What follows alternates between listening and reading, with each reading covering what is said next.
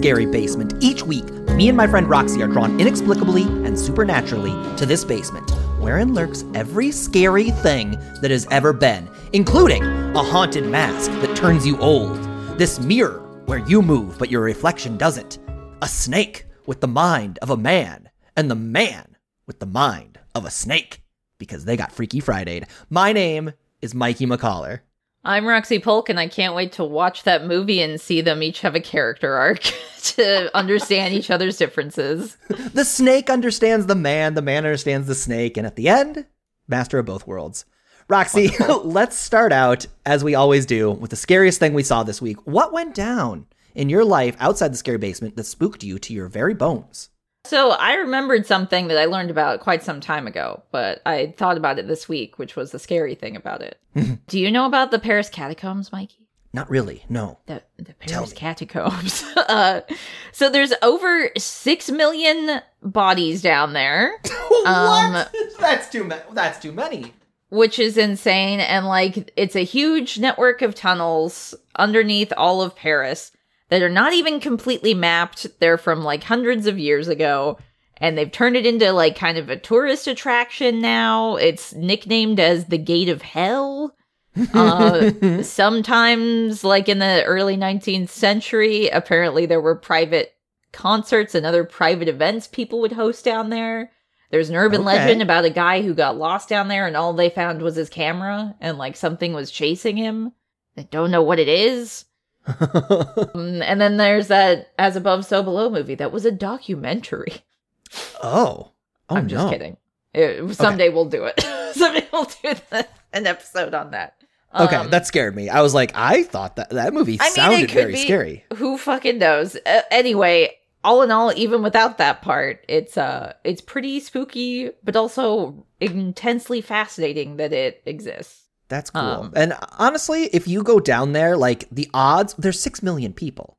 The odds that you're related to one of them feels very high. Mm. You're probably going down to lay some flowers on your great grandfather's grave. You know, that's a good point. I hadn't thought about that. Well, if I ever Mm-hmm. go, I'm gonna have to bring some flowers down there in reverence. Be respectful, Roxy. So, what about you, Mikey? What happened to you this week that was spooky? I was babysitting with a friend of mine. Oh, Uh, okay. his wife is out of town and he called me up and he was like, Hey, I need help. I got a lot of work to do and I, I can't handle this by myself. Do you want to come over and uh, two men and a baby this this thing? Mhm. And so I went over and I This was thing, hanging out with. this thing. I know it's the event, but it makes it sound like he's talking about I, his child. he was referring to parenting, but yeah, Yes. he also does refer to his baby as a thing. Uh, so I go over there and I'm hanging out with this little baby, and I do the thing like she's not walking, she's not even crawling yet, but I do the thing where like I have her in my lap and I hold my two index fingers out horizontally like a bar, and so she grabs them, and then I lift her up so she can stand. Oh, And for whatever reason, this little baby was gumming on my knuckles, like trying to bite my knuckles, right? and Roxy, I am not lying to you when I tell you that this baby gumming on my knuckles looked exactly like Chucky. She What? looked like Chucky. The way, like, you remember a couple of times, like, Chucky will bite somebody? yeah. I think in the first movie he bit uh, the, the mom and it left like a bite mark that she was Yep. like, "This is proof that Chucky's a- alive." It made me have so much reverence for the Chucky animatronic. It looks like an angry baby going to town. Wow. The way the face and nose move, uh, and so that freaked me right out. It's a cute baby. Sometimes look like Chucky. Did you have to like run out of the house the minute that you realized this? Yeah, yeah, and it was, uh, and then I had to come back because it was still my turn to feed her. Oh, okay. So like, okay, was it's, it's fussing. fine. It's just freaking out. she needed a little. She needed a baba, and uh, I had to just fight like my Chucky fear. so that- famously did. what does Chucky eat? You know, if someone had given him a baba, I wonder if he would have been so angry all the time. He might have chilled out a little. You know? think he's just fussy? Yep, he's just a fussy baby. I think we've solved it. We've solved Chucky. you know who I think is pretty fussy? Stomping on over here, the demon bot. Mikey and Roxy, this week you were assigned the 2022 film Halloween Ends. Did you watch the film, or are your mm. souls forfeit? Roxy, I did watch it. Did you watch Halloween Ends? Yeah, I sure did. Good, then you may keep your souls. For now, Oh, he came back. Demonbot, what's up? He just How'd he come back. back? Oh, okay. Just doing donuts. He's got a lot of he's got an, a lot of energy stored up. He's having the zoomies. I am noticing that uh we've got a little more open space down here tonight because it is a non-Euclidean space. So he's got more running room today, which isn't a normal thing. So I can understand why he's so excited about it. I'm happy for him. Roxy, we both watched Halloween Ends, but for anybody listening up at the scary basement cellar door, what do you say we give them a quick plot recap? Let's do it. Halloween Ends opens on Halloween night 2019, one year after Michael Myers' famous return spree from the films Halloween and Halloween Kills. And we open on a familiar setup. A babysitter, Corey, is watching a little kid named Jeremy on Halloween night. After irresponsibly letting Jeremy watch John Carpenter's The Thing, but responsibly choosing to drink chocolate milk instead of beer, Corey has a little joke played on him by Jeremy.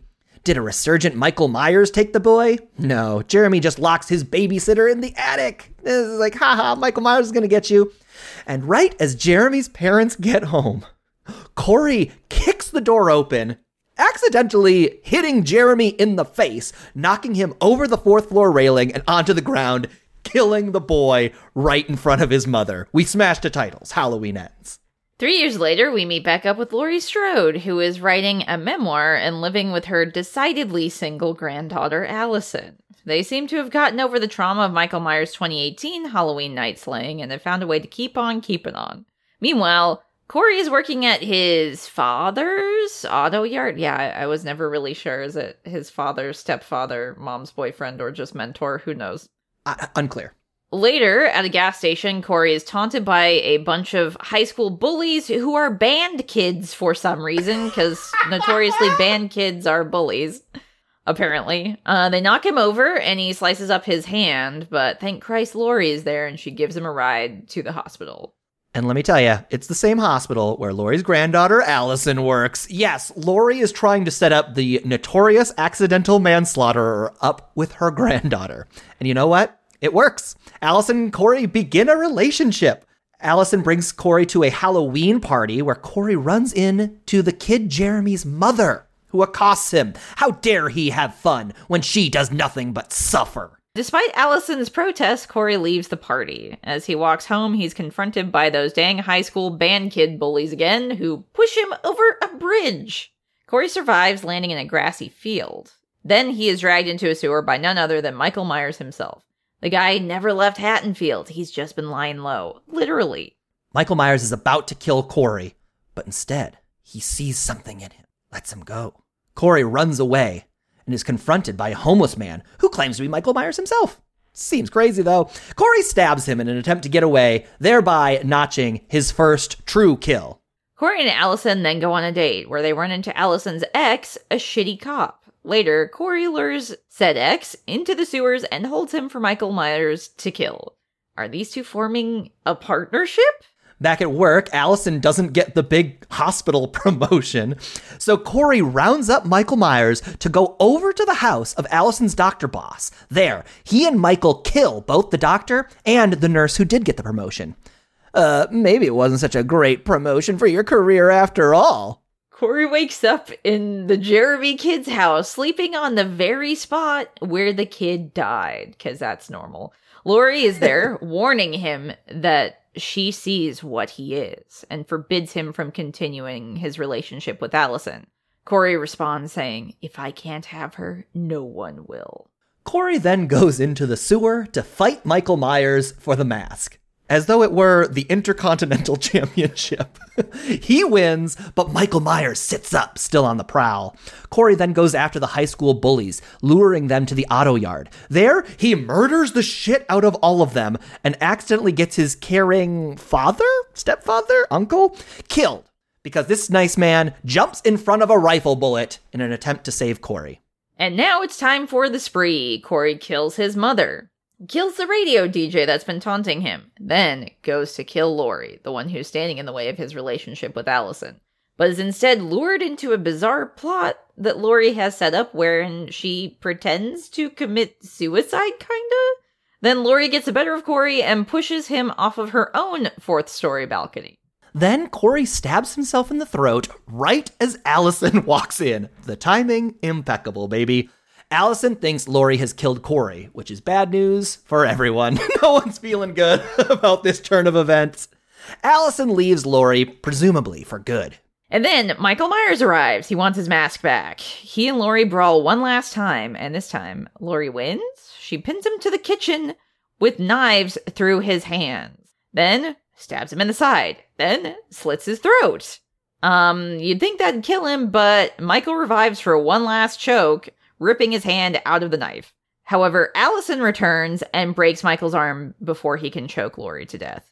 Then they casually slit his wrist and hold his hand as he dies. Evil died tonight. Laurie, Allison, and the cops then tie Michael Myers' body to the top of their car. This is the wildest shit I ever saw. It's insane. They tie- It's insane.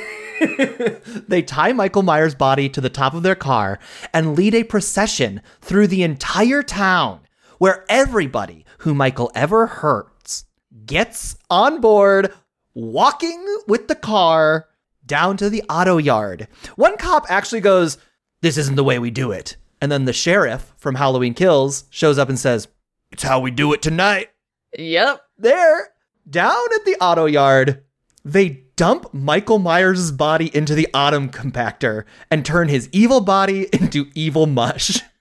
Finally, Laurie hangs out with one of the cops she'd been flirting with. I can't remember his name. And they agree to go to Japan and see the cherry blossoms. And then Halloween ends. Roxy, that was Halloween ends. That was Halloween ends. that was Halloween ends. Roxy, I am here to tell you, Uh-huh. I have never loved three quarters of a movie more than I love this movie. okay, which ones? Because honestly, I cannot even fathom a guess. Which which three quarters did you like? I, if you divide this movie into four sections, I loved one, two, and four more than any other movie in the whole wide world. One, two, and four. Okay. Uh, It what gets part are you real cutting out? sloppy. It gets real, real sloppy when uh Laurie fakes her suicide, which does not make sense.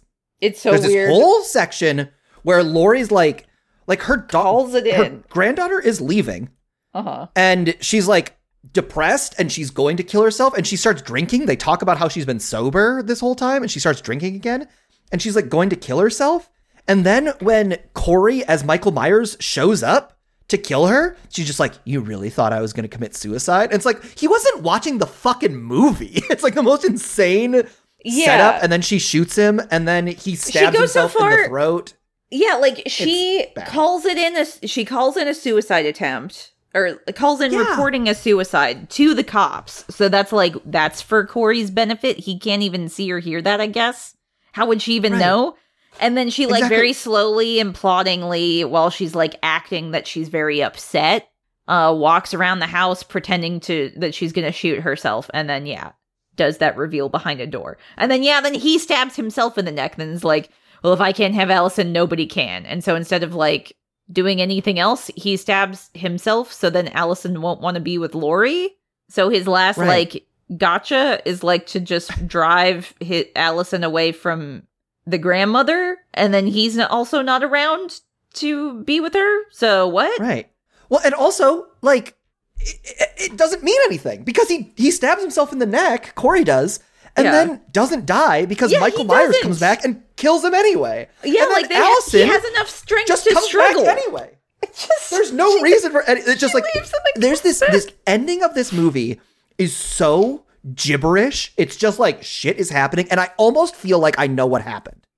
It Okay. feels like when you're planning, what is the what is our ending to Halloween going to be? There's just like a bunch of really cool ideas that I kind of dig. Like the idea that Laurie would kill herself is like a reasonable ending. And it's like that's uh something to toy with. And it's like they did and they like couldn't get away from it. So they left it in the script and tried to like massage it into a story that didn't earn it. So it's like that's like the kind of thing that would be cool in the last Halloween movie to deal with. Unearned gibberish doesn't make sense. Yeah, this entire Uh, movie for me is just throwing a bunch of shit at the wall and seeing what sticks, and none of it jives Yeah, kind with of. any of the rest of it. Like, it is one of the most Yeah. incoherent movies I have watched in a really long time. And it's also two hours of this. two hours. Why does it have to be two hours? It did not need to be two hours. Can I tell you, like, I would argue that this movie was very, very coherent until the very end when I thought the thing they were clearly doing does not happen. Where we're gonna have a Michael Myers successor? Because yeah, that's what they seem to be setting up for two hours, and then it's just a complete waste because Corey dies. What was the point? Roxy, Corey? It's so stupid. I thought, I was so, so confident that it was going to be revealed that Michael Myers never shows up in this movie at all. Yeah, that's why I thought it was going to be two. I thought it was going to be like My Bloody Valentine, if you've seen that movie, where it's just like it, Hmm. it's been in his head the whole time. I totally thought that's what it was going to be because I that's the only thing that would make it make sense. It's the only thing that Yes. would make it make sense. It's not Well, like 'cause I the was best like- reveal. I don't like it that much, but it's the only thing that would have logically made sense, and then it doesn't. That he Michael Myers is there. They're doing a little Batman Exactly. Robin protege uh I, apprentice. I did thing, write down in my of. notes, this is a Robin story, which I kind of dug. Um, yeah, and then Robin dies. So then, what was the and point? then Robin dies for no reason. I was watching this movie, and the this kid is this Corey guy is going through a lot, right? He's accidentally murdered this kid.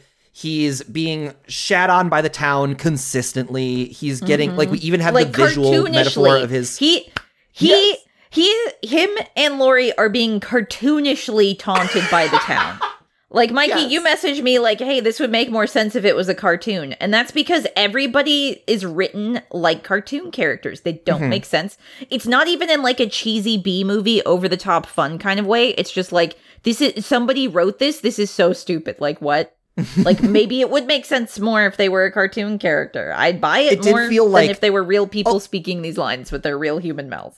a lot of these characters are are so exaggerated. Mm-hmm. Corey's big shift is they they have a scene where the Jeremy kid's dad tells them it was like I didn't think he was super responsible for my child's death. I think he got a bad break.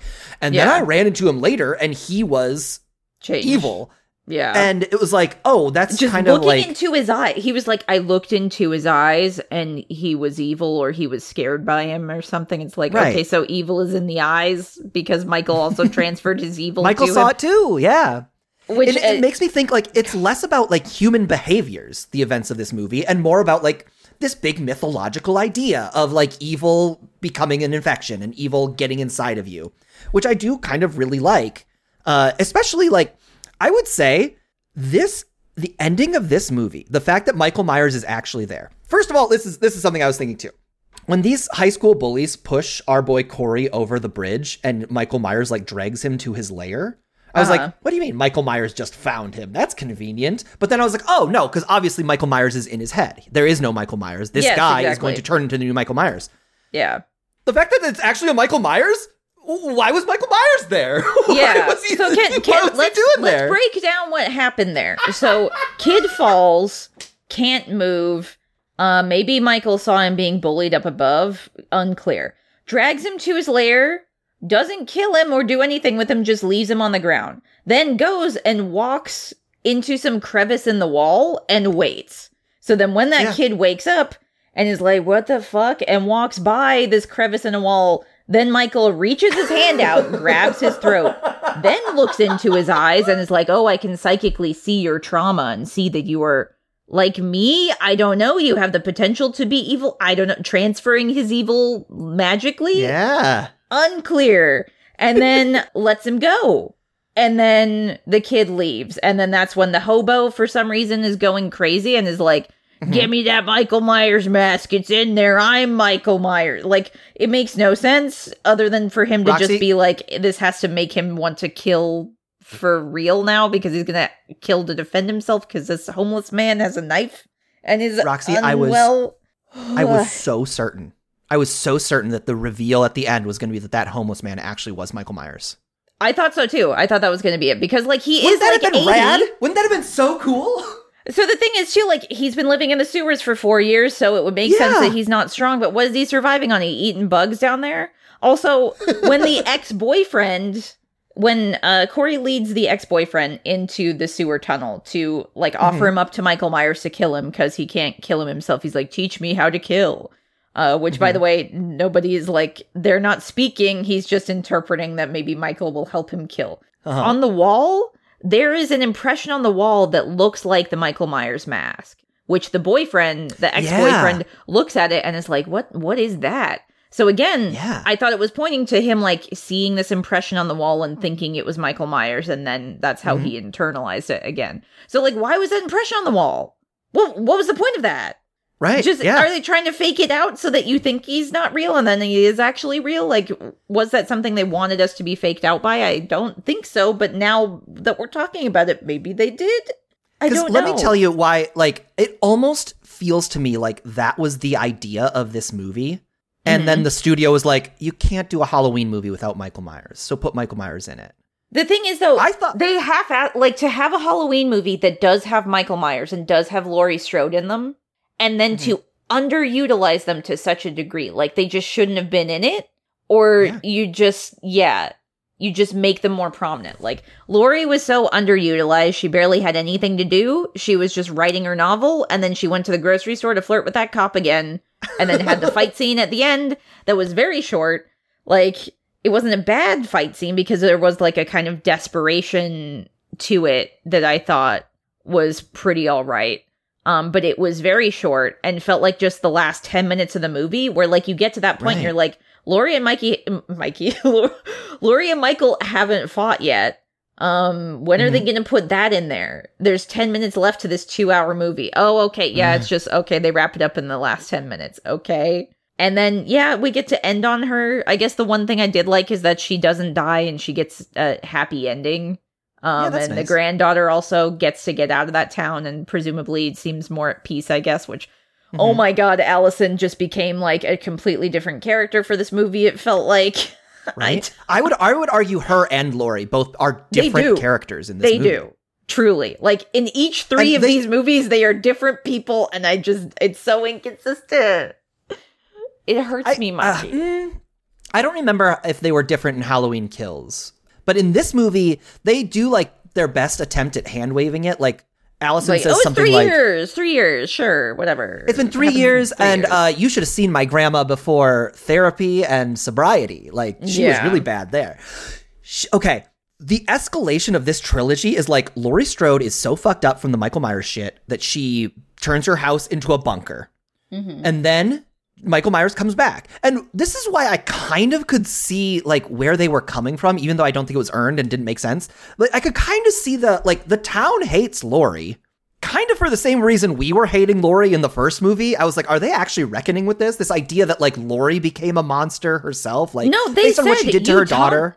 They're like, you taunted a psycho and then he came and killed Right. people. Like, what? What Yes. the fuck? You could blame her for other things, but that is what it is? Yeah. What the hell is wrong The- with that- you? That that's what I mean. The the specifics do not match up. The, the- Yeah. It's like two puzzle pieces where the the the tabs don't match up, but they're Mm-hmm. puzzle pieces that like I can kind of see. We were kind of getting this vibe too. They're part of the same Uh, puzzle, but they don't fit together, right. I guess. And so I kind of like like that idea and I think that's interesting, but like if this escalation is from Halloween 1, her whole life is fucked. She's uh, an insane survivalist. Halloween 2, she's just like her daughter gets killed. Like her whole Yeah. fucking thing was about protecting her daughter and then she gets killed and then she gets healed? Like she gets healed after that? We After don't even see it. thing that has ever happened to her? Yeah. Insane. Insane. And also, her daughter is killed like as an afterthought in like the last scene of that movie, where you it barely is treated with any sort of gravity or care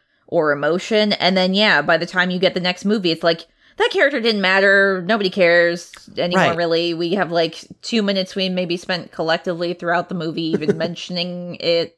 Um, Laurie's just fine now, and she's got a granddaughter, so she's gonna make her granddaughter pies right.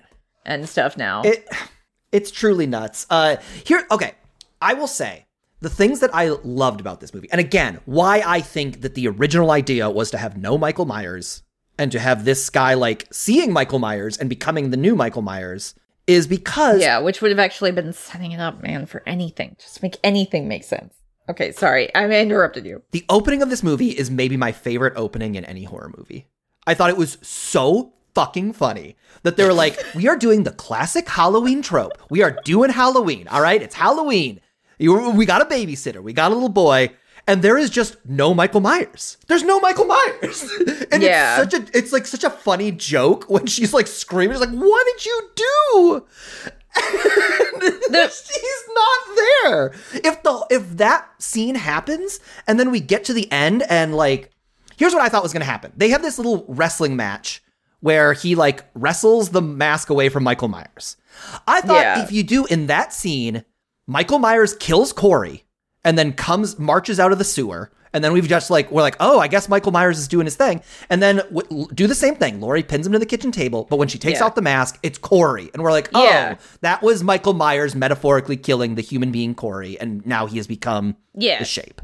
Yeah. And they do the same thing, but the hint is that evil cannot be killed because God, I just I feel like I have so much to say about this movie, and I have to stop myself. Uh, No, I mean, Mikey, What- we're literally here to talk about it. So keep. I know, but I want to let you say your things. about Okay, it. I do want to say my things too. I'll I'll interject. All I want to say is that I think this opening is the best opening in a horror movie of all time, and it was so funny, and I died laughing, and uh, it was awesome. What did you think about the opening? um, I hated it. Uh, I knew it. I hated it. Um, because it How starts come? off it starts off feeling kind of grounded and for the most part like emotionally kind of like normal, if that makes sense, like the way a realistic person would be talking about things where kid is coming to uh babysit for this rich family that he like previously just cut the lawn, like mowed their lawn, did their lawn detailing for. The parents are going Mhm. out for a uh Halloween party. They seem relatively like normal and grounded. Um, and then the kid just becomes like a weird cartoonish, like, Mhm. I don't know, kid seems like a little precocious, and then he turns into like an absolute asshole when they're watching the the thing. Which like Mhm. if Corey's supposed to be like, hey, I'm the cool babysitter, I'm letting you watch an actual scary movie that's gonna give you nightmares, um, this kid is like treating him like garbage, where it seems like that wasn't their relationship before. Because Corey even seems surprised by it. Like, why is this kid acting like an asshole towards me Uh-huh. That's really weird. Then they got the thing with the knife where like the knife disappears in the kitchen when the kid goes missing. So the kid is playing a prank. He steals this Mhm. knife, leaves the knife on the stairs, and then locks him in the attic. And then is just like so cartoonishly evil. Like, why is he locking him in there? It doesn't make sense. You could just be like, I guess kids do whatever. But then when Yeah, they kick prank. him off the balcony, like he has like a rocket kick that not only kicks this door off its hinges, kicks it into the kid, still has enough force to have them the kid go over the balcony, not the door. Um, and then Uh-huh. the kid like crunches on the bottom of the stairs, and it just felt like, look at how edgy we are to start our movie with a child getting brutally like splattered on the ground, but also kind, Oh. it feels like it's being treated for laughs. It just felt like so much of this movie is just like, look what we can do. We killed a kid because that's that's really cool. That Oh. aren't you like taken aback by that? That's the stakes here. Children can die. A child has never died in a Halloween movie, Mikey, but we did it because Halloween I- ends. Evil dies. I I did not get that vibe from it at all. I thought it was all about like you think you know what kind of Halloween movie you're getting, and we are constantly playing with your expectations to the point where like the kid says like kids can't die in Halloween movies. I am a kid That- and I can't do it, and you're insane. a babysitter. Because it felt like they were talking to And the audience, like, look, we can't. And then also, like, the babysitter, Corey's yelling, like, I'm gonna kill you before he rocket kicks. And then he is still holding the knife and is looking over the balcony holding the knife when the parents look up. And I'm just like, this is the stupidest bullshit. Like, nobody would ever do that. What is. Ugh. It set the favorite- tone to be like it's going to be so incoherent, and these guys think they're like the coolest shit for writing things in this way. And I just, oh, I did, I Oh, disliked I'm so it. sad that didn't work for you. I thought that was so funny. It was just like Well, the thing is, Uh, too, it was supposed to be. It, it felt like it was supposed to be f- treated like realistically, or not realistically, but like with gravity. But it came off more funny, and I don't think that was their oh, I don't intention. I don't I don't think it was meant to be treated with gravity. I think It, it was like about it was like supposed to because it sets off the whole rest of the movie being like very serious about treating Corey like, oh, you're a child killer. Oh, you're a bad guy. Because they treat it very seriously for the whole rest of the movie, Mikey. Yeah, but I think that scene in and the why I think it's the, like the best part of the whole movie is because it's like it functions like a short film and that like you are con like it's playing with your expectations to the point where you're like, okay, this is where Michael Myers is for sure going to show up. This is for sure where we're going to get the Halloween that we are owed. And it's just like he's not gonna come. It's just a weird accident. like it's uh, like I I think that these comedy guys because they these guys um Dan McBride and the director whose name I'm gonna forget. I want to say it's Joseph Gordon Green, but I could be getting that wrong. Like they're comedy guys. They wrote Eastbound and Down, which is one of the funniest shows ever made. Like they know how to do a big, funny, splashy opening, and I think they were very clearly making like, you think this is gonna be a Halloween movie? Nah, man, this is gonna be weirder and fucked up. I don't think that spirit carries through the rest of the movie, but I think that It- it individual too- opening is so fun. It feels too discordant with the rest of the movie. I think if the rest of the movie had more of a similar tone where they tried to do things that could be funny, sure, but I don't think the rest of the movie did that at all. Uh, Well, this is maybe how I felt maybe about the the band other kid Halloween with movies. the maybe the band, yeah, the band kid, kid with is- the undercut like the band kids being the bullies maybe but it just felt like a weird choice that didn't make sense it didn't really feel like this was a funny choice for making on purpose it felt more like what why did you do this i don't I mean, I, Understand. I think this movie has the least of them of this trilogy, but like what has been kind of exciting to me about this um this new Halloween trilogy is that you every once in a while get a Danny McBride character in there. Like there was that kid uh who was like driving in the truck with his dad from either Halloween or Halloween Kills. I think it was the first Halloween. Yeah. And he was just like, I just want to dance. I just want to Yeah. dance the whole time. Very funny. Uh yeah, I, I wrote down that this band kid too is like it's like one of the funniest jokes I've ever seen in a movie. When they push him over the bridge and he looks over and the kid is just like, Yeah, he fell. like, what? No, it's like, yeah, yeah, he fell. This guy fell. he has this like they don't uh, deliver it like that. It's more like that's gonna be his story. He's like, well, that's my story. He just felt like he he seemed like he was freaking out because he thought that he murdered him. It didn't Oh, seem like it was they linger played. on it too long for sure. He like says the joke over and over, but the very first thing he's just like it's. He says it like it's matter of fact. It's just like, oh yeah, he fell. Well, it seemed more like that's going to be his narrative. There's that's what we're all saying. Yeah. Like you guys are all going to say that too because the other kids are like, "What? No." And it's like, "No, that's what I'm saying. That's my story." And they're like, oh, "Okay." Yeah. and then run no, away. that I that I think is a problem that they linger on it too long. Like it almost feels like this movie feels just kind of not confident. Like it almost feels like they wanted to go bigger and weirder and like have these big swings, but they're like constantly pulling it back. Uh, Yeah, and don't then it's like it feels like- like it wants to take this big swing of like having a Michael Myers Halloween movie, and then they pull it back. Like Michael Myers actually is there. I want them to be brave. I want them to be bold. I just like commit hard to it and go with it or don't. Well, the thing is too is that they didn't kill Michael in the first or in the second movie, so like they had to deal with him in some way. So like as much as I do think it would have been better to just have Michael have already been dead, they didn't show that. So like Ooh. that's still left Did- I- hanging. I- I just I disagree. I think this movie way? actually like I loved the Halloween Kills ending. And we talked about this like and I think this movie actually makes the Halloween Kills ending a lot worse. This movie actually retroactively hurts that movie that I also liked. Where like It think does. the, the the big idea of Halloween Kills is that like you're not to get angry enough to destroy evil. Like we're not to destroy evil. That's why like this metaphor of them of the town getting together and murdering this man and then he just gets up and kills Judy Greer like kind of functions for what this movie is trying to say. At least it's trying to say something. Like this idea of evil being eternal.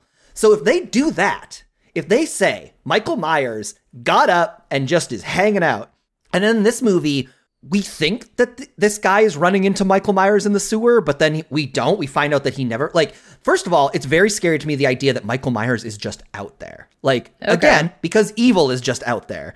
And then if this idea is that evil is not something that like we can defeat by killing it, which we said in Halloween Kills, in this movie we just defeat it by killing it. Like I don't really think there's a big difference between slitting his throat and throwing him in an auto compactor than there is the entire town beating the shit out of him and shooting him nine times. We did the same thing. He's either supernatural or he's not. I think the problem would be then you could keep being like, oh, well, they'll do another movie because Michael's still out there, which is the thing. So one of the things I did like about this is he gets pulped into mush, so then we can't, he can't come back. I mean, I'm sure they'll come up with some weird way to do it because these movies make money, no matter how incoherent they are. But people would be complaining about that. That would be like a, an, a loose end that isn't tied up. I would have been fine with it, but I understand why they couldn't do that from like uh, making this as part of a trilogy and also being called Halloween Ends. But I think thematically, like you said too, like with the theme they seem to be wanting to go for, which is like evil can come from anywhere and it can be twisted, like people can be twisted into these shapes, the shape, whatever. Mhm. I think it was detrimental to what they wanted, the kind of story they wanted to tell. Absolutely. Yeah. And I wouldn't be surprised if it was like a bunch of rewrites. I know COVID impacted this uh series, this new trilogy quite a bit because like wasn't Mm. Yeah. originally I remember Halloween them saying that COVID was going to be involved in the story. okay, that they were going to be like in remember the that. in the time between that last between Halloween Kills and Halloween Ends that COVID was going to have happened and was going to have influenced the narrative. I remember yeah, which like it didn't end up influencing the narrative, but it did have them like Yeah, skip three years. yeah, they skipped Yeah. three years. But I think initially the plan for these movies, right, was that Halloween Kills and Halloween Ends were supposed to be filmed at the same time and were supposed to still take place on the single night, right? I think Hmm. I remember oh, I you know. telling me about that, or maybe I heard cool. that in an interview or something. Obviously, that's not what we got, but I wonder if that caused them to change a lot of other things because, like I said, this is a two-hour movie. It builds up Corey to be this character, someone you're supposed to Mhm. like empathize with, even if you're like you shouldn't be doing that. Like it doesn't make you agree with what he's doing, but it makes you empathize with how he got there. Um also just like devolves Allison into being this character who is like in love with him for some reason. Uh I guess just because they're both outcasts, it makes no sense. Their entire love we got to talk about this relationship. This relationship Yeah. is incoherent. It it is awful. It's incoherent. Doesn't make sense. Also, it's like, why is Laurie trying to push this?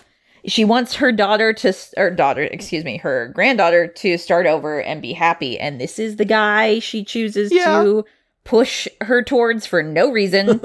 um. Also, you know that he's got like a huge stigma. I can understand her wanting to stick up for this kid because he is an outsider and being treated poorly. But why would then you be like, oh, I know, my granddaughter should get with this guy? And then the granddaughter is also just like, yeah, I'm down for this for some reason. Okay. Mm-hmm. Uh, I thought this relationship would have worked a lot better if they had already been together for like six months before the movie opened. yeah. Because I kind of like, like you said, I kind of like this idea that Laurie like sees him going through this and brings him in for coffee, and he meets Allison there. It's not like this fucking weird setup. Yeah. and they're like together uh, you know but like they're kind of figuring out their relationship and then and then everything makes sense from there if we have like history the fact that this is like day two and she's like let's run away together yeah. no no Doesn't make sense. no i'm not buying it Like they kept trying to push like, oh, this town sucks and you got to get out of here, which I agree. Like her and Laurie should have fucking left this town and never looked back. Like there's no reason mm-hmm. for them to stay here. The the excuse Allison gives is all my memories are here. Yeah, you have no friends. um, all of your friends died. Any of the ones you still are alive, you're not friends with. Your parents died. They're not here Yeah. anymore. You literally have nothing in this hell town. Um, except for the shitty job that she doesn't even like. Yeah, like they're all bad memories. So like her one excuse to want to stay here makes no sense. Um so then I can buy that she's like, okay, yeah, I have to get out of here. But like, why did you live there for three years? Why did you put up with this much beforehand? And then also like Mm-hmm. she is a survivor. She's not going to be treated with the same amount of disdain that this kid who accidentally killed a child, Corey, is. She tries to make this one. God, that's so awkward when she's like, I know what it's like to be different. Like trying to compare their two situations to be like, what? and Corey is like, what? That's, you can't, that's not the same thing. It's obviously not the same thing. Goodbye. That's like the one Uh-huh. realistic thing I think that they did where they had that fight. And I was like, yeah, dude, that, that's not, she's trying to, I understand she's trying to like connect with you, but that is not the way to do it. You don't put yourself into this. What? Um, and again, like I said, with Laurie being a survivor, it doesn't make sense that people are blaming her in the town. And then with Absolutely not. Allison being a survivor, it also doesn't make sense why they're looking at her with disdain to be like, "Oh, you're that freak who didn't get killed." Yeah, you're weird. Like what? What in, what this town we get killed by michael myers yeah, exactly. Like it would have been better if you had been killed. What a freak that you didn't die. Like how is that a writing decision and then a character motivation to be like, "Oh yeah, she's being bullied too." So she wants to leave the town. Instead of it just being like, "Yeah, she would have naturally wanted to not be here anyway because of like everybody she cared about dying except for her grandmother." Um you could have just done that and it would have been a completely natural thing to do. Um but instead they're trying to like push her away from Laurie uh because Laurie realizes Corey's evil She's like, "Oh, I looked into his eyes and I know evil." Also, he was standing in the same spot that Michael was that one time when he watched me from my window because here's another callback to be like, "Oh, they're they're the same." And then he That does a jump awesome. scare behind her. Also, now he's got a cool leather jacket and wear rides a motorcycle, and Allison loves that. Uh, Yeah, she does. This does as we're talking about it, I'm kind of realizing that this is two movies. This is like this again, is, it's so disparate. Nothing, nothing jives with anything. the Corey story is like part three of four, right? It's not the ending to the Michael Myers story, unless the story is that Michael Myers will always be out there and we have to always remain vigilant. That's like how you end the story with a lack of conclusion. And that's kind of interesting. Yeah. But like, they also wanted to do this big, like, Laurie final battle with him. Yeah. Which uh, also, I see why you would want to do that. If you do want to do Halloween ends, cut the Corey shit. Do Laurie is finally figuring out what it means to heal. Like they, yeah, they it should have been about of it. Laurie. It. should have been about Yeah. Laurie. It should have been about Laurie. They wasted so much time on Allison and Corey, and then it amounted to nothing. It should have been about Laurie and Michael if they're going to be in this movie. the The amount of kills Michael gets in this movie is like two, and one is an assist. He kills. He helps to kill the boyfriend that Corey brings into the sewer. And then Yep. he kills the nurse lady by pinning her to the wall, Mhm. like he did in the first movie. He pinned someone to the wall, looked at her, or looked at the person he killed, and tilted his head slightly. Remember when that was in the first movie, Mikey? They did it here again.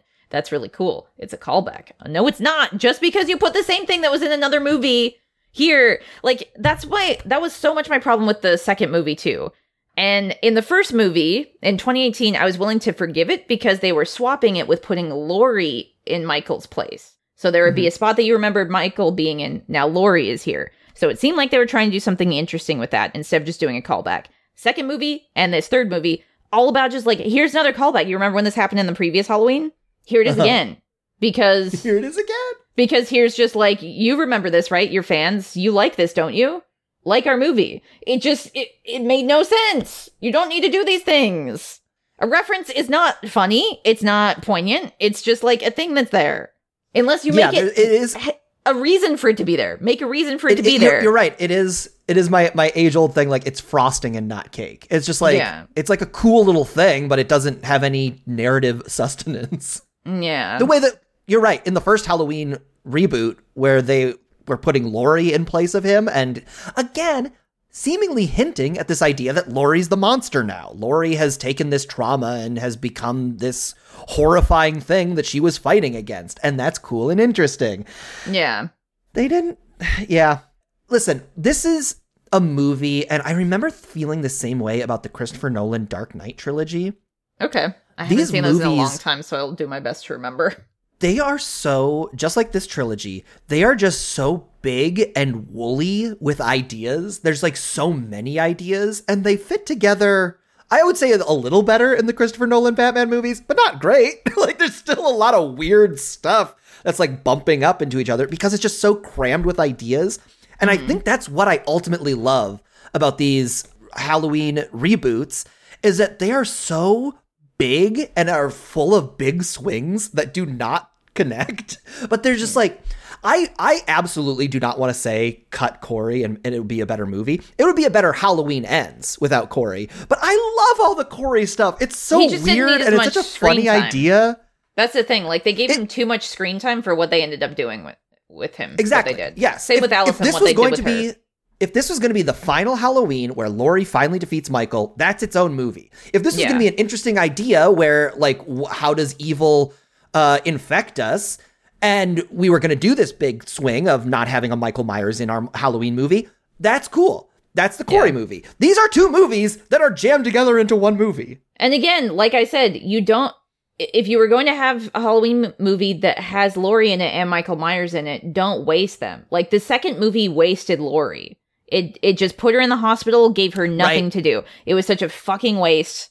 Uh, but at least Yeah. Michael was doing things. In this movie, both Laurie and Michael didn't have anything to do Mm-hmm. until like the last 10 minutes, basically. I guess she kind of had one cool scene where she like showed up in Corey's house and was like, I know who you are and I'm not going to let you take my granddaughter. And then he turns away, looks back, and then she's gone. And I was like, okay, why was this? I guess it's kind of shows her being competent, but also what? And then when she's writing, okay, we hadn't talked too much about how she's writing her memoir. She's writing down. She's her writing story, memoir, yeah. Which is again like, hey, we I saw that in Scream. I know, I know. Okay, we don't need to see you do it again. Got it. Um, but she's writing her memoir and she talks about like evil as if it's him or something. She's like Uh-huh. him, and then she's like, oh wait, no. Goes back, deletes it, and is like the evil or something, or just like the Uh-huh. concept of evil instead of it being him with the capital H's and Michael. and it's just like, oh my god, why this? It felt so painful. Like we get it, okay, we get it. Uh, Oh. you need to drive home that like she associates just like evil and uh the badness of the world with only Michael Myers. We get it. That's what Mhm. Laurie is Well, dealing that's with. That's the thing. That's the thing. If we are telling a coherent story and it is about Michael Myers doesn't exist, but evil exists, Michael Myers is the embodiment of evil, then that's like an interesting thing. yeah. Michael Myers actually being here totally kills this movie. It does. He shouldn't have been in it. And um He shouldn't have been in it. I I saw somebody's take on a possible like thing they could do that I was just like, "Oh my god, they they might do that, but I hope they don't do it." Cuz Corey and Allison slept together. So what if they're like, yeah, she's going to have an evil baby. She's going to have a baby Yes. that the evil will, will pass into because magic. That would fucking um, rule. and that'll be the sequel because she goes and drives away. She's not going to be in Haddonfield anymore, so you can have it happen anywhere. Uh, and I was like, man, they would do that. It's such also like it feels like a very '90s, early 2000s like plot point to be like, yes, we're going to do this. Um, which maybe they could. I don't know. I guess we'll find out in like five years whenever they reboot it. Um, Roxy, we absolutely cannot spend too much time on this because there I would argue there are too many big ideas in this movie. What would you say is the the grand summation of the big theme of this movie? I guess we kind of just talked about how it tried and failed so bad. So, um, I guess we want to. We've we've kind of talked about it already. Do we want to clarify more, like what they tried to do, or I- like I'll what say they it in one ended up sentence. doing? I would say I would say in one sentence, this movie is about infection, and it's kind of about the contagion of ideas, which I think is like an interesting way to look at it. Like the fact that suicide is talked about. I've definitely heard suicide talked about in this. Uh, yeah, they had. They were like. framing.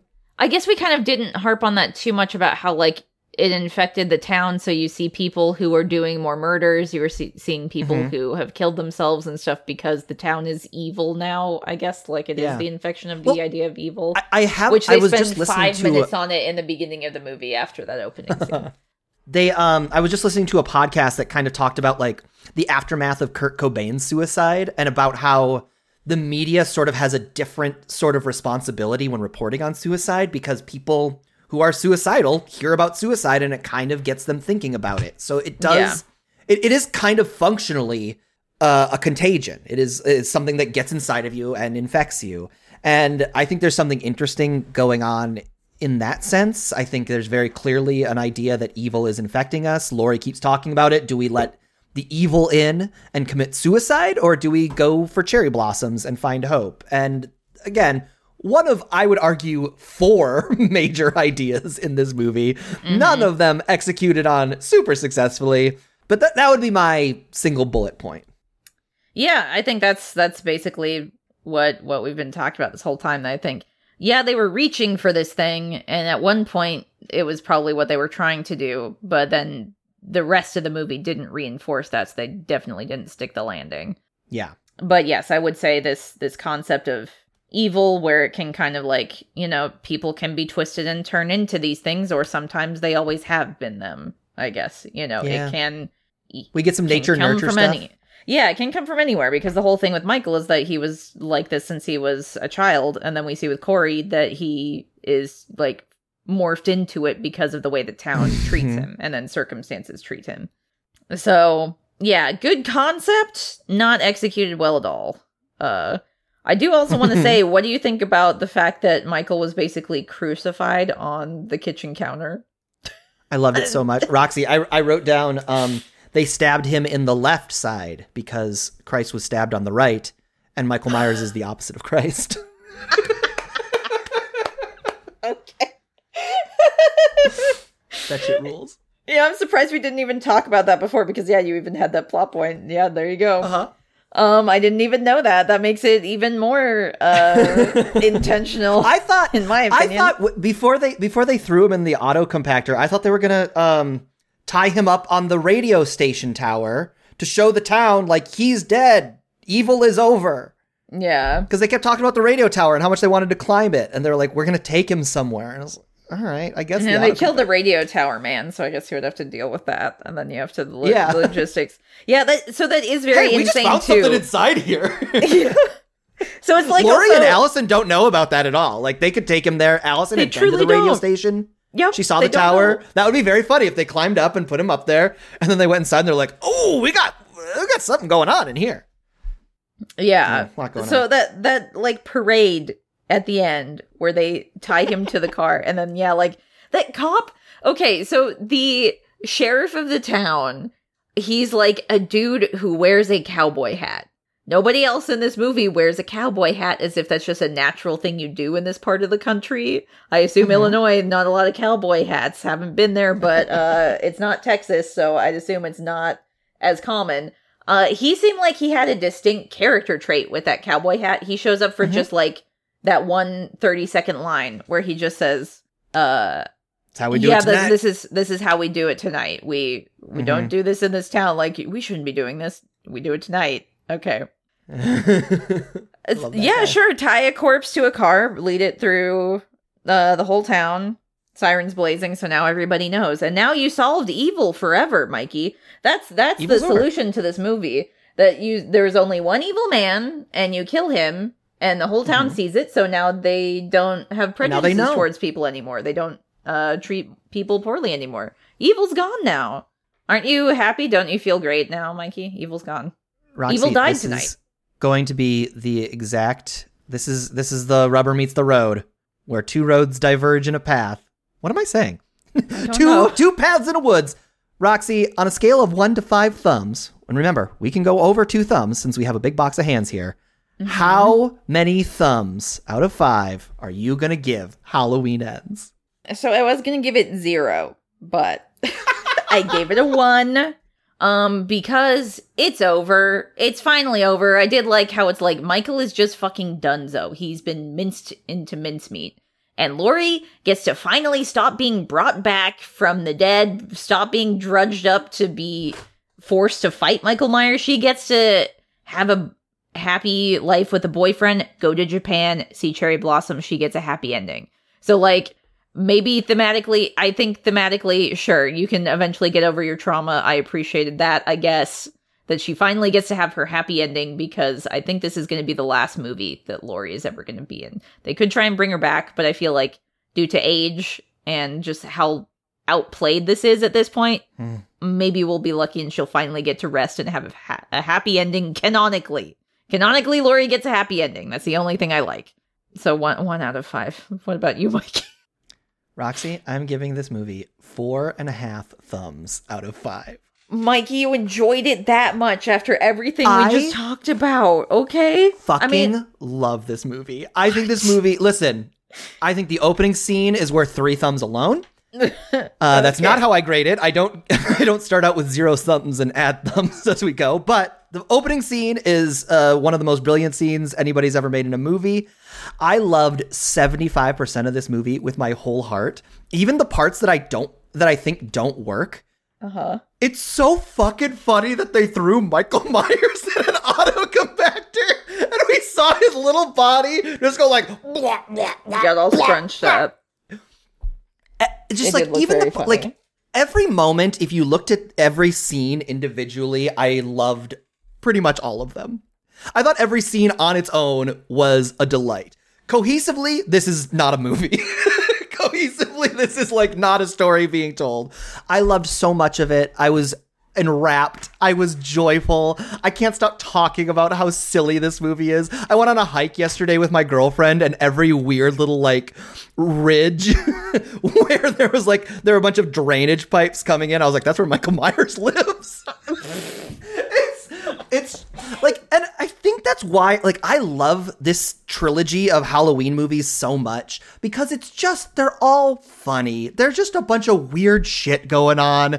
You kind of are never confident in what you're going to get. And honestly, the first one, I under the very first Halloween from 1978, I understand. That movie is important. That movie started one of my favorite genres of all movies. It's kind of boring. all of the Halloween movies since then have been kind of boring because Michael Myers is not a super fun villain. Like I can't believe that we got three Um, movies Mikey, that are Halloween this H2O. nonsense. Excuse you, Halloween H2O. You think Halloween H2O? I would argue boring? even Halloween H2O is like kind of dull. like a bunch of bad shit happens. but it's just like, all right, I guess Michael Myers is here and he's killing people in this like order. Great, whatever.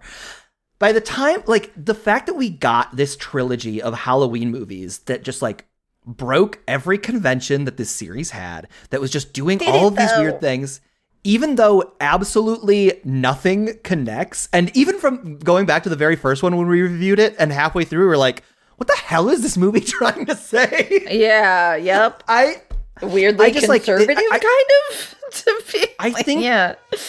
I think that like I I would so much and I understand that not everybody is like this. This is a very specific this is more a specific me thing. I understand people being the exact opposite of this. I would rather see movies take big swings like this and completely whiff the way that this trilogy whiffs a lot than just like play it safe and just make like what's a really good Halloween movie where Michael Myers is here and it's got good kills and it's got good like I don't want to see that. I don't want to see it just be a Halloween movie like that. I'm kind of bored by the old Halloween movies. I want it to be weird. I want to Well, see more so, Michael too. Myers The- getting thrown into a trash compactor. The thing is, it feels like it was half-assed though, because like I do agree with you that I I would much rather see them try to do different things, even if it's not a thing I like. But it just feels like they. I don't know if it was studio interference or just too many cooks in the kitchen, or they just couldn't decide on what they wanted from it. I don't know, but it just feels like yeah, they didn't get anywhere close to trying to be anything different that they wanted to be. I guess, which is just like that's a shame. That's a shame overall. Yeah. It would it would be an all-time great movie if all of this came together into like a really interesting like thematic point. Yeah. but it, it does feel like i mean you're an artist you know this like it's this movie is like a sketchbook page of a bunch of really cool faces and then mm-hmm. the anatomy doesn't work You know, like, Yeah. the anatomy is all wonky like and i don't know i just think it's so fun and funny to see this be done to a franchise that has that had rather felt very stale to me. Like I did feel like kind of this nostalgia, like thinking back to the time that you and I have spent with these movies, thinking back to the first time I saw that Halloween 2018 movie and just like kind of reveling in it, just kind of being like I love this series. I think this is like my favorite horror trilogy uh of any Really? like I think so. Wow. Okay. I think so, just That's because it- up there. again, like- is it just because it's the most recent one you've seen? I do need to ask to clarify this because I love how you Strong get possibility. about things. But But, but, that's the thing. Like what are what are the other trilogies that like I really are like Scream. cohesive and tell a story?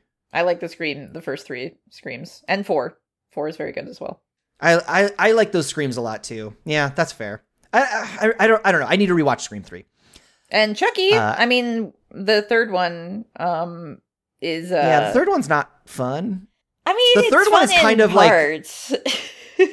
but yeah, uh, the third one is the third one is like hitting that same like the problem that I have with a lot of slasher movies where it's like it's just hitting the beat. It's like it's time for the killer to come kill, and we're just g- going through the did try some motions because different we things in that, though. I mean, like we do a whole episode about it where we will talk more in We depth, will in the future. Yeah, yeah. It it like did different things and like yeah, they didn't all kind of stick or hit, but um yeah, I guess that wouldn't really be one to look to to be like that trilogy. Yeah. But I'm just trying to think of what other trilogies there are. yeah, none that none that it like, and certainly none that I love. Hmm, So Mikey, I have a question for you. let's do it. Okay, so Mikey, you just killed your 40 plus year slasher stalker villain. Now, what's your dream vacation? Where are you Hmm. going to go? What are you going to do? You won the Super Bowl. Where are you going to go? I am going to Toronto, Canada. Oh, Roxy, why? it's often cold in Toronto, Yes. and in Southern California, very hot. Okay. If I finally got this giant bugaboo off my back, I have finally thrown my serial killer into an auto compactor. I'm taking a drive up to Toronto. It's just like a nice city. I hear people are nice there. You've it's never a big been there? wrestling town. I've never Okay. been. No, absolutely not. Oh, okay. Uh, big wrestling town, a lot of wrestling shows often. uh, go check out a, an AEW show, and uh, and just chill in like a metropolitan city. I'd probably watch a CW show get filmed. yeah. I would have a Yep. great time up in Toronto, Canada. And the fact that I wouldn't have to worry about a slasher breaking through, because that's the thing about Toronto very little security. Is there? Serial killer monster could absolutely get me fast in Toronto. They None don't of lock bars their on the windows. doors. They're just a good, humble community. of a giant city, giant giant metropolitan city. Where would you go after your 40 year mo- nemesis is dead? I would actually just like travel through Europe, including going to Disneyland Paris. I want to go to Disneyland. That's part of Oh. it too. Uh, but I want to go all around Europe. There's so many cool places in Europe I've never been to before. Get to go on a train, have kind of like a romantic train ride through the Alps or something. See a lot of like old stuff. Like everything in America is like 200 years or younger, usually in terms of like landmarks and buildings and stuff, just because of how new our country is. But like, there's so many mm-hmm. more interesting spots you can find in Europe. Things that have been around for like thousands of years, different history, different landmarks, different cities that I've never been to. I've never been to Florence, Italy. I'd love to go to Florence. You gotta Uh, go. yeah, there's just there's a lot of cool things I'd like to go see in Europe. So sure, road road trip through Europe, doing it after I kill my own Michael Myers, whoever that might be. Roxy, last week we made a bet. Is Laurie going to survive Halloween ends? I said yes. I said no. Unbelievable. Hmm Not only did she survive, she got a happy little ending. Yeah, I'm glad. I, I'm happy to be wrong on this one. Happy to give you the Gonna win. go to Mikey. Japan. Yep. So I get the win. That means our total bet score sits at Roxy with 30, Mikey with 25, Ty Ooh. with 3. Oh man, we got three ties. I forgot about that. Mhm. Catching up, Mikey. Roxy, I'm just finding out we're going to interview Michael Myers. Wait, how is that possible? Isn't he like all ground up from that auto compactor? See, that's what I thought, but here he is. Oh no, he's just all slop now. Jesus. There were hints that Michael Myers was supernatural and couldn't die, but he's not dying even after he got turned into slop. Crawling around, no purpose, no ability to kill babysitters. Mikey, I'll be honest, I feel bad for Michael Myers now. Yeah, I think we got to put him out of his misery. Roxy, it's up to us to drink Michael Myers. Ick, no! Also, why? Well, because digesting him is probably the only way we're to get rid of him for good. But, like, what is digestion? It's just stomach acid churning him up. What would your stomach do that the auto compactor wouldn't? I see where you're coming from. If I eat Michael Myers, he might turn into my shit. And I do not want my shit to be evil. But still, look at him. I think we owe it to him to eat him. Mikey, I'm starting to get the sense that you don't want to help him so much as you just want to eat him. All right, you got me. I did skip lunch. Then why don't you just eat something else? He just looks like ground beef. Well, Roxy, if you've got a backpack full of ground beef sitting around, sure, I would love to eat that. But if you don't, I'm going to eat prolific serial killer Michael Myers like you were some kind of a meat slushy. Listen, I'm not going to stop you. Your diet is your diet. But what kind of nutrients are you going to get from drinking Michael Myers? I don't know. Uh, protein? Yeah, but that protein is evil. Plus, what if that evil, you know, gets inside of you? Like the movie? I don't want you to be evil, Mikey. All right, hold on, hold on. There are multiple sides to Michael Myers, and I admit I am probably going to absorb some of his qualities were I to drink him. And so while he is evil, he's also invincible and very determined. I would like to be those things. You remember last year when I was trying to do yoga every day? I gave up on that, but Michael Myers never gives up on anything, especially murdering Laurie Strode. Maybe I'd get that trait, that determination from eating him, and not get the evil. You know that's not how eating works, right? You can't just eat fried chicken and get the protein from the chicken breast and not the trans fat from the bread.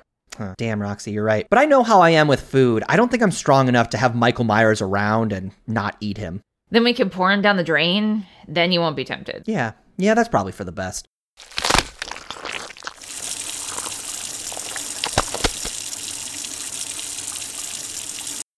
Damn, now I am in the mood to eat a horror movie icon. You think we could Postmates over a Chucky? Do whatever you want, but uh, I guess I gotta buy two Chuckies, get one free coupon if you want to use it. Mikey and Roxy, you know very well that Postmates does not deliver to the scary basement. Not after the incident with Sweeney Todd and the Pies.